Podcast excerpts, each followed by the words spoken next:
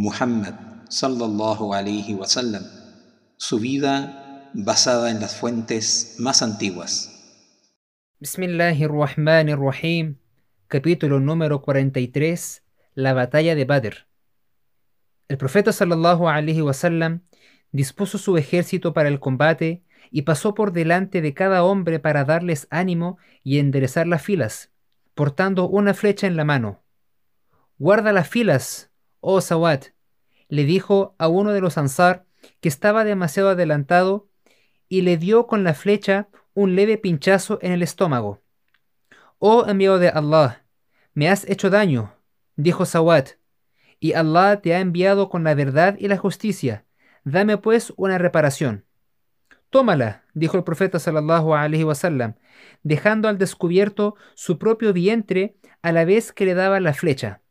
Ante esto, Sawat se inclinó y besó el lugar donde debía poner la punta de la flecha. ¿Por qué has hecho esto? dijo el profeta sallallahu alaihi wasallam. Sawat le respondió: Oh envío de Allah, tenemos que enfrentarnos ahora con lo que tú ves, y deseé que en mi último momento contigo así lo fuera, mi piel tocará tu piel. El profeta sallallahu alaihi wasallam entonces pidió por él y lo bendijo. La tribu de Quraysh ya había comenzado a avanzar. Visto a través de las ondulantes dunas, el ejército de Macca parecía mucho más pequeño de lo que era. Pero el profeta sallallahu alaihi conocía perfectamente su número verdadero y era consciente de la gran disparidad que existía entre los dos ejércitos. Regresó entonces al refugio con Abu Bakr y rezó pidiendo la ayuda de Allah que le había prometido. Le sobrevino un sueño ligero, y cuando se despertó dijo, Ánimo, Abu Bakr, la ayuda de Allah te ha llegado. Aquí está Jibril, y en su mano las riendas de un caballo que él conduce, y él está armado para la guerra. En la historia de los árabes, eran muchas las batallas que se habían evitado en el último momento incluso estando dos fuerzas dispuestas frente a frente para la contienda. Pero el profeta sallallahu alaihi wasallam estaba seguro de que en esta ocasión la batalla tendría lugar y que esta formidable formación era uno de los dos grupos que le había sido pronosticado. Los buitres también sabían que era inminente una carnicería y ya estaban al acecho para alimentarse de los cadáveres de los muertos unos girando por encima de las cabezas y otros posados en las laderas rocosas, en la retaguardia de ambos ejércitos. Estaba claro, además, por los movimientos de Quraysh, que se estaban preparando para atacar. Ya se encontraban cerca y se habían detenido a corta distancia de la cisterna que los musulmanes habían construido. Parecía probable que su primer movimiento consistiera en apoderarse de ella. Aswad de la tribu de Mahzum se adelantó a grandes zancadas de los demás con la intención evidente de beber. Hamza, radiallahu ta'ala anhu, salió a su encuentro y le asentó un golpe que le seccionó una pantorrilla, y un segundo golpe que acabó con su vida. Entonces Utba, todavía escondido por las mofas de Abu Jahl, salió de entre las filas y lanzó el desafío para el combate individual y para mayor honor de la familia, su hermano Shaiba y su hijo Walid dieron un paso adelante y se pusieron cada uno a un lado suyo. El desafío fue aceptado inmediatamente por Auf, del clan de Najjar de Khazraj, que había sido uno de los seis primeros Ansar en jurar fidelidad al profeta. Con Auf avanzó su hermano Muawid. Su barrio de Medina era el que Qaswa había elegido como parada final de la égira. El tercero que aceptó el desafío fue Abdallah ibn Rawaha, que había desafiado a su jefe, Ibn Ubay, al pronunciar palabras de bienvenida y consuelo al profeta sallallahu alaihi wasallam. ¿Quiénes son ustedes? dijeron los que desafiaban. Cuando los hombres respondieron, dijo Utba, ustedes son nobles y nuestros pares. Todavía nada tenemos que ver con ustedes. Nuestro desafío no es sino hacia los hombres de nuestra propia tribu. Entonces el heraldo de Quraysh gritó, Oh Muhammad, envía contra nosotros a nuestros iguales de nuestra propia tribu. El profeta sallallahu alaihi wasallam no había pretendido otra cosa, pero el vivo deseo de los Ansar se le había anticipado. Se volvió entonces hacia su propia familia, porque sobre todo era a ellos a quienes correspondía iniciar la batalla. Los que desafiaban eran dos hombres de edad madura y un joven. Adelante, oh Ubaida, dijo el profeta. Adelante, oh Hamza. Adelante, oh Ali. Ubaida era el hombre más viejo y más experimentado del ejército, nieto de Muttalib, y se enfrentó con Utba mientras que Hamza se enfrentó con Shaiba y Ali con Walid. Los combates no duraron mucho.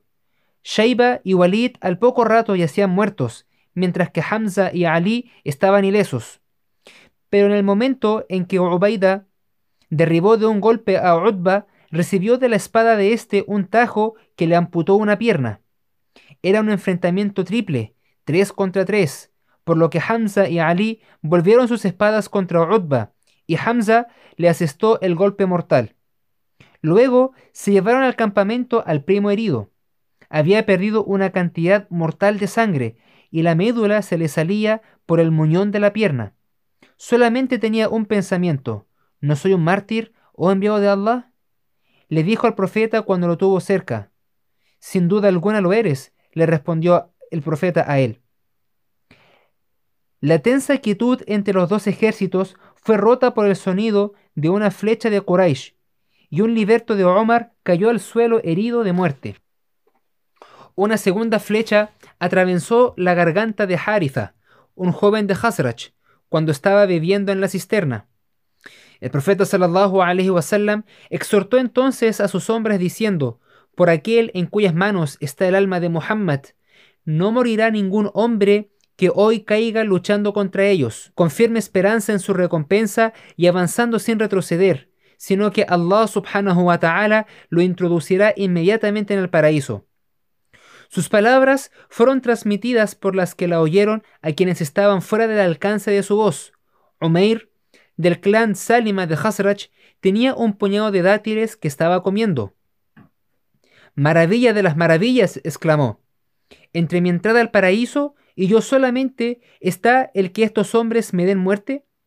Y arrojó los dátiles, llevándose la mano a la espada dispuesto con impaciencia a recibir la voz del mando. Auf estaba cerca del profeta sallallahu alaihi wasallam, decepcionado por haber perdido el honor del desafío que había sido el primero en aceptar, y se volvió entonces hacia él y dijo: Oh mensajero de Allah, ¿qué es lo que hace que el Señor sienta júbilo por su siervo? La respuesta vino al punto, el precipitarse en medio de enemigos sin cota de malla. Y Auf comenzó a despojarse de la cota que llevaba, mientras que el profeta sallallahu alaihi wasallam tomó un puñado de guijarros y se los arrojó a los de Quraysh gritando: Que esos rostros sean desfigurados. Consciente de lo que los estaban lanzando al desastre. Luego dio la orden de cargar. El grito de batalla que había ideado para ellos ya Mansur Amit salió de todas las gargantas cuando los hombres avanzaron a tropel. Aufal, sin su cota, y Umair fueron de los primeros en chocar con el enemigo, y ambos lucharon hasta morir. Sus muertes y las de Ubaida y los dos muertos por las flechas elevaron a cinco el número de mártires. Solo nueve creyentes más habrían de morir ese día, entre ellos el otro Umair, el hijo menor de Saad al que el profeta sallallahu alaihi wasallam había querido devolver a casa. No eras tú quien arrojaba cuando arrojaste, sino que era Allah quien lo hacía. Estas palabras eran parte de la revelación que se produjo inmediatamente después de la batalla. Los guijarros no fueron la única manifestación de la fuerza divina que, de la mano del profeta, irradió aquel día. En un momento en que la resistencia de Quraysh era más fuerte, una espada se rompió en las manos de un creyente. Su primer pensamiento fue ir a pedirle otra al profeta. Se trataba de Uqasha, un pariente de la familia de Jahash. El profeta sallallahu alaihi wasallam le dio una porra de madera y le dijo: "Lucha con esto, Uqasha." La cogió y la brandió, y en su mano se convirtió en una espada larga, sólida y brillante. combatió con ella durante el resto de la batalla y en todas las demás batallas del profeta sallallahu alaihi wasallam y recibió el nombre de Al-Awan, que quiere decir la ayuda divina. Cuando a los creyentes se les ordenó cargar, no lo hicieron solos, como el profeta sallallahu alaihi wasallam bien sabía, porque se les había prometido: los ayudaré con mil ángeles, uno tras otro y los ángeles también habían recibido un mensaje divino. Cuando tu Señor inspiró a los ángeles, yo estoy con ustedes, así que confirmen a los creyentes, infundiré el terror en los corazones de los incrédulos. Córtenles, pues, el cuello y golpéenlos en los dedos. La presencia de los ángeles fue percibida por todos, como una fuerza por los creyentes y como un terror por los infieles pero esa presencia solo fue visible o audible para unos pocos, y en diferentes grados. Dos hombres de una tribu árabe de las inmediaciones se habían situado en la cima de una colina para ver el resultado y tomar parte, eso esperaban ellos, en el pillaje después de la batalla. Una nube se extendió junto a ellos, una nube llena de caballos, y uno de los hombres cayó a tierra instantáneamente muerto. Su corazón reventó de terror dijo el que vivió para contarlo, juzgando a tenor de lo que su propio corazón había sentido. Uno de los creyentes que estaba persiguiendo a un enemigo vio cómo la cabeza del hombre se separaba de su cuerpo antes de que pudiera alcanzarlo, cercenada por una mano invisible. Otros tuvieron breves vislumbres de los ángeles cabalgando en caballos, cuyos cascos nunca se posaban en el suelo, guiados por Gibril tocado con un turbante amarillo, mientras que los turbantes de los demás ángeles eran blancos, con una de las puntas sueltas por detrás. Pronto Quraysh se encontró derrotado por completo y puesto en fuga, salvo pequeños grupos por donde los ángeles no habían pasado. En uno de estos, Abu Jahl siguió luchando con una ferocidad sin mengua hasta que Mu'adh, el hermano de Auf, lo derribó de un golpe. Entonces Ikrima, el hijo de Abu Jahl atacó a Muad y le cortó un brazo por el hombro. Muad siguió batiéndose con el brazo sano, mientras que el otro le colgaba medio suelto de la piel sobre el costado. Pero cuando se le hizo demasiado doloroso se inclinó, puso el pie sobre la mano muerta, dio una sacudida hacia arriba y amputó el miembro que le estorbaba, tras de lo cual prosiguió su persecución del enemigo. Abu Jahl todavía estaba lleno de vida, pero Muawid, el segundo hermano de Auf, lo reconoció en el suelo y le asestó un golpe que lo dejó moribundo. Muawid continuó luchando y al igual que Auf, combatió hasta que cayó herido de muerte. La mayoría de los de Quraysh escaparon, pero unos 50 fueron heridos de muerte o muertos sin más en la batalla o alcanzados y derribados en su huida. Aproximadamente el mismo número fueron hechos prisioneros. El profeta sallallahu alaihi wasallam había dicho a sus compañeros: Sé que algunos hombres de los hijos de Hashim y otros han venido a pesar suyo, sin ningún deseo de luchar contra nosotros.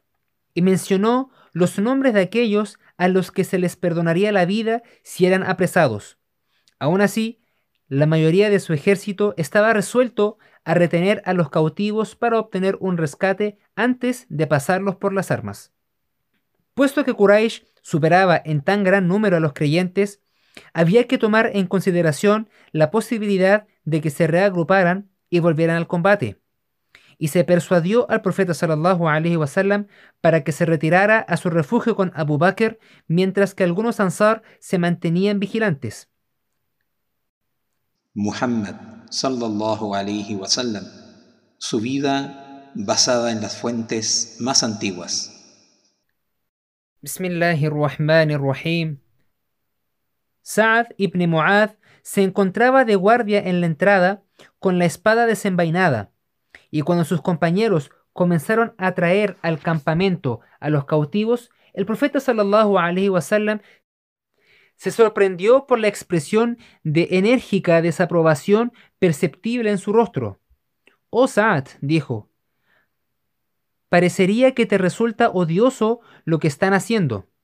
Saad asintió con vigor y añadió, Esta es la primera derrota que Allah ha infligido a los idólatras, y yo hubiera preferido ver a sus hombres muertos antes que dejarlos con vida.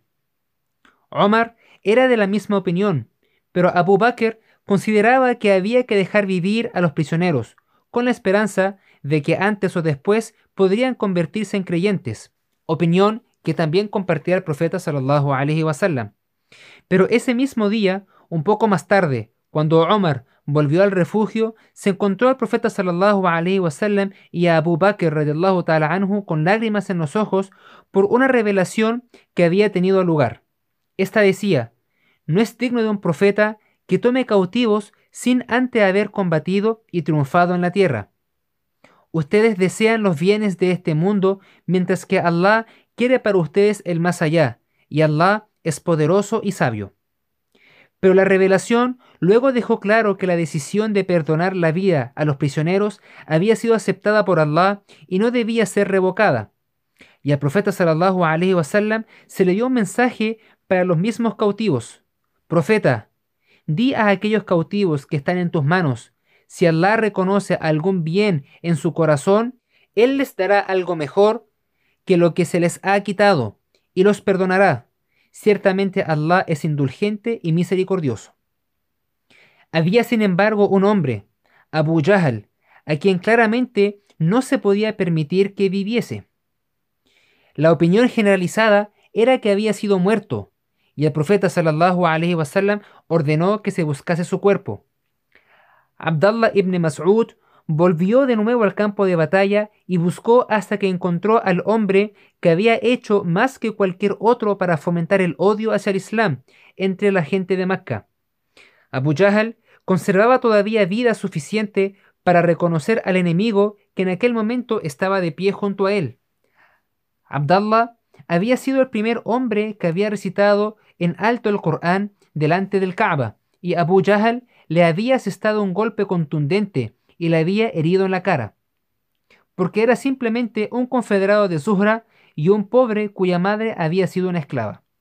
Abdallah colocó entonces su pie sobre el cuello de Abu Jahl, quien dijo, ciertamente has subido alto, pastorcillo. Luego le preguntó en qué dirección había soplado la fortuna de la guerra aquel día, como queriendo decir que la próxima vez lo haría en sentido contrario. Allah y su enviado han vencido, respondió Abdallah, y a continuación le cortó la cabeza y se la llevó al profeta. Abu Jahl no fue el único de los jefes de Quraysh que había muerto una vez concluida la batalla. Abdurrahman ibn Auf estaba llevando unas cotas de malla que había tomado como botín cuando pasó junto al corpulento Umayya, que había perdido su montura y no podía escapar. Con él se encontraba su hijo Ali, de cuya mano le tenía cogido. Umayya gritó al, en otro tiempo amigo suyo, Tómame prisionero, porque valgo más que las cotas de malla. Abdurrahman asintió y tirando al suelo de las mallas, le cogió a él y a su hijo a cada uno de la mano. Pero mientras los llevaba al campamento, los vio Bilal y reconoció a su antiguo amo y torturador. Umayya, exclamó, el cabeza de la incredulidad, que yo muera si él vive. Abdurrahman protestó indignado que se trataba de sus prisioneros, pero Bilal repitió su grito, que yo muera si él vive. ¿No me escucharás, oh tú, hijo de madre negra? dijo el apresor, indignado, después de lo cual Bilal gritó con toda la fuerza de una voz que le había ganado la función de muaddin. Oh ayudantes de Allah, el cabeza de la incredulidad, Umayya, que yo no viva si él sobrevive. De todos lados llegaron corriendo hombres e hicieron un estrecho círculo alrededor de Abdurrahman y sus dos prisioneros. Entonces una espada fue desenvainada y Ali cayó al suelo, pero no muerto, sino herido. Abdurrahman soltó la mano del padre. Escapa como puedas, le dijo, aunque no hay escapatoria posible, porque yo no puedo hacer nada por ti. Los hombres lo apartaron y acercándose rodearon a los prisioneros con sus espadas y rápidamente pusieron fin a sus vidas. Abdurrahman solía decir años después, Allah tenga misericordia de Bilal, perdí las cotas de malla y él me despojó de mis dos prisioneros. El profeta Muhammad sallallahu alaihi wasallam ordenó que los cuerpos de los infieles muertos en la batalla fueran arrojados a un foso. Y cuando estaban arrastrando el cuerpo de Utba hacia el lugar fijado, el rostro de su hijo Abu Hudayfa empalideció y quedó anenado de pena. El profeta sallallahu alaihi wasallam lo sintió por él y lo obsequió con una mirada compasiva, pronunciando entonces Abu Hudayfa las siguientes palabras: Oh enviado de Allah, no es que cuestione tu orden en cuanto a mi padre y el lugar donde lo han arrojado, sino que lo conocí como un hombre de sabio consejo, paciente y virtuoso, y había esperado que estas cualidades lo condujeran al Islam. Y al ver cuál ha sido su suerte y recordar en qué estado de incredulidad murió después de las esperanzas que había abrigado a su respecto, todo ello me ha entristecido. Entonces el profeta sallallahu alaihi wasallam me dijo a Abu Hudayfa y le dirigió palabras cariñosas. La paz y la tranquilidad del campamento pronto fueron rotas por voces que se elevaron airadas, porque los que se habían quedado protegiendo al profeta sallallahu alaihi wasallam durante la batalla exigían una participación en el botín, y los que habían perseguido al enemigo y capturado hombres, armaduras y armas no estaban dispuestos a renunciar a lo que sus propias manos habían tomado. Pero antes de que el profeta tuviera tiempo de restablecer la armonía, ordenando un reparto equitativo de todo lo que había sido capturado, se logró el efecto deseado de forma más sencilla e inmediatamente a través de una revelación. Esta sura decía, te preguntan por el botín, di, el botín pertenece a Allah y a su mensajero. Así fue, el profeta sallallahu alaihi wasallam ordenó que todo lo que se había tomado, incluidos los cautivos, debía ser reunido y ya no podía ser considerado como la propiedad privada de nadie. La orden fue obedecida inmediatamente sin ponerse en duda. El cautivo más inminente era el jefe de Amir, llamado Suhail, primo de Sauda y hermano del primer marido de esta. Otros más directamente relacionados con el profeta eran su tío Abbas su yerno Abu La'as, que era marido de Zainab, y sus primos Aqil y Naufal. Dio una orden general en el sentido de que los prisioneros fueran tratados bien, aunque evidentemente tenían que ser atados. Pero el pensamiento de su tío sufriendo semejante sujeción le impidió al profeta dormir aquella noche y ordenó que le aflojaran las ataduras. Otros cautivos recibieron un tratamiento menos indulgente de sus parientes más próximos. Mus'ab pasó junto a su hermano Abu Aziz cuando lo estaban atando, el ansar que lo había capturado, y dijo, Átalo con fuerza, porque su madre es rica y quizás pague el rescate por él. Hermano, dijo Abu Aziz, ¿es así como me encomiendas a otros? Él es ahora mi hermano en tu lugar, dijo Mus'ab. Sin embargo, en años posteriores, Abu Aziz hablaría con frecuencia del buen trato que recibió por parte de los Ansar, que lo llevaban a Medina, de donde fue rescatado por su madre por cuatro mil dirhams. Tan pronto como se hizo evidente que los 800 o más residentes de Macca que habían oído habían sido derrotados sin posibilidad de reagruparse, el profeta sallallahu alaihi wasallam envió a Abdallah ibn Rawaha para que llevase las nuevas de la victoria a la gente de Medina Alta, es decir, la parte más meridional de la ciudad, y envió a Zayd a la gente de Medina Baja. Él permaneció con el ejército en Badr, y aquella noche se acercó al foso en el que habían arrojado los cuerpos de los enemigos del Islam. Oh hombres del foso, dijo, parientes de su profeta, malo fue el parentesco que me mostraron. Mentiroso me llamaron. Cuando otros me acogieron, lucharon contra mí. Cuando otros me ayudaron a vencer. ¿Han encontrado que era verdad lo que su Señor les prometió? Yo he visto que era verdad lo que mi Señor me había prometido. Algunos de los compañeros lo oyeron por casualidad y se maravillaron de que hablase a cuerpos sin vida. No escuchan lo que yo digo mejor que ellos, dijo el profeta, pero ellos no pueden responderme. A la mañana siguiente, temprano, partió para Medina con su ejército y el botín. Dos de los prisioneros más valiosos, es decir, aquellos en cuyas familias podía confiarse que pagarían la totalidad del rescate de 4.000 dirhams eran Nader de la tribu de Abduddar y Uqba de la tribu de Abdul Shams. Pero estos eran dos de los peores enemigos del Islam, y si se les permitía regresar al punto, reemprenderían sus actividades diabólicas, a no ser que la victoria de los musulmanes en Badr, a pesar de las desventajas, les hubiera hecho reflexionar. Los ojos del profeta sallallahu alaihi wasallam no se apartaban de ellos, pero no había señal de cambio alguno en el corazón de ambos hombres. Y durante la marcha comprendió que no se ajustaba a la voluntad de Allah el dejarlos con vida. En una de las primeras paradas dio órdenes de que Nader fuera ejecutado y fue Ali quien lo decapitó. En la siguiente parada, Uqba sufrió la misma suerte a manos de un hombre de Aus. Pero una parada a tres días de marcha de Medina, el profeta sallallahu alaihi wasallam dividió los prisioneros que quedaban y el resto del botín, otorgando hasta donde era posible una parte igual a cada hombre que había tomado parte en la expedición. A esas alturas, Zayd y Abdallah ibn Rawaha habían llegado a Medina, y hubo gran regocijo entre todos, excepto por parte de los judíos e hipócritas. Sin embargo, Zayd recibió malas noticias a cambio de sus buenas noticias.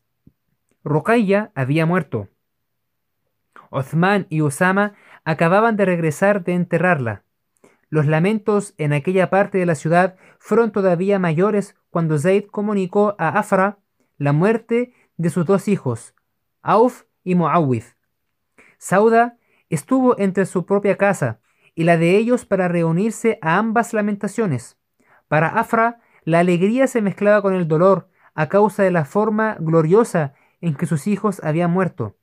Pero Zayd también tuvo que informar a Rubayyi de la muerte de su joven hijo Haritha ibn Suraqa, cuyo cuello había sido atravesado por una flecha cuando éste estaba viviendo de la cisterna. Tan pronto como llegó el profeta sallallahu alaihi wasallam unos días después, Rubayyi se le acercó y le preguntó por su hijo, porque le afligía el pensamiento de que el joven hubiera sido muerto antes de la batalla y antes de que hubiese tenido tiempo de dar un golpe por el Islam. Oh enviado de Allah, dijo ella, ¿querrás hablarme de Haritha para que si él está en el paraíso pueda sobrellevar la pérdida con paciencia, o si no, para que haga penitencia llorando por él?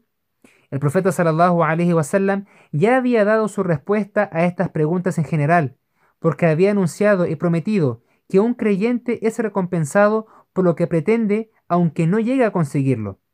Las obras cuentan según la intención.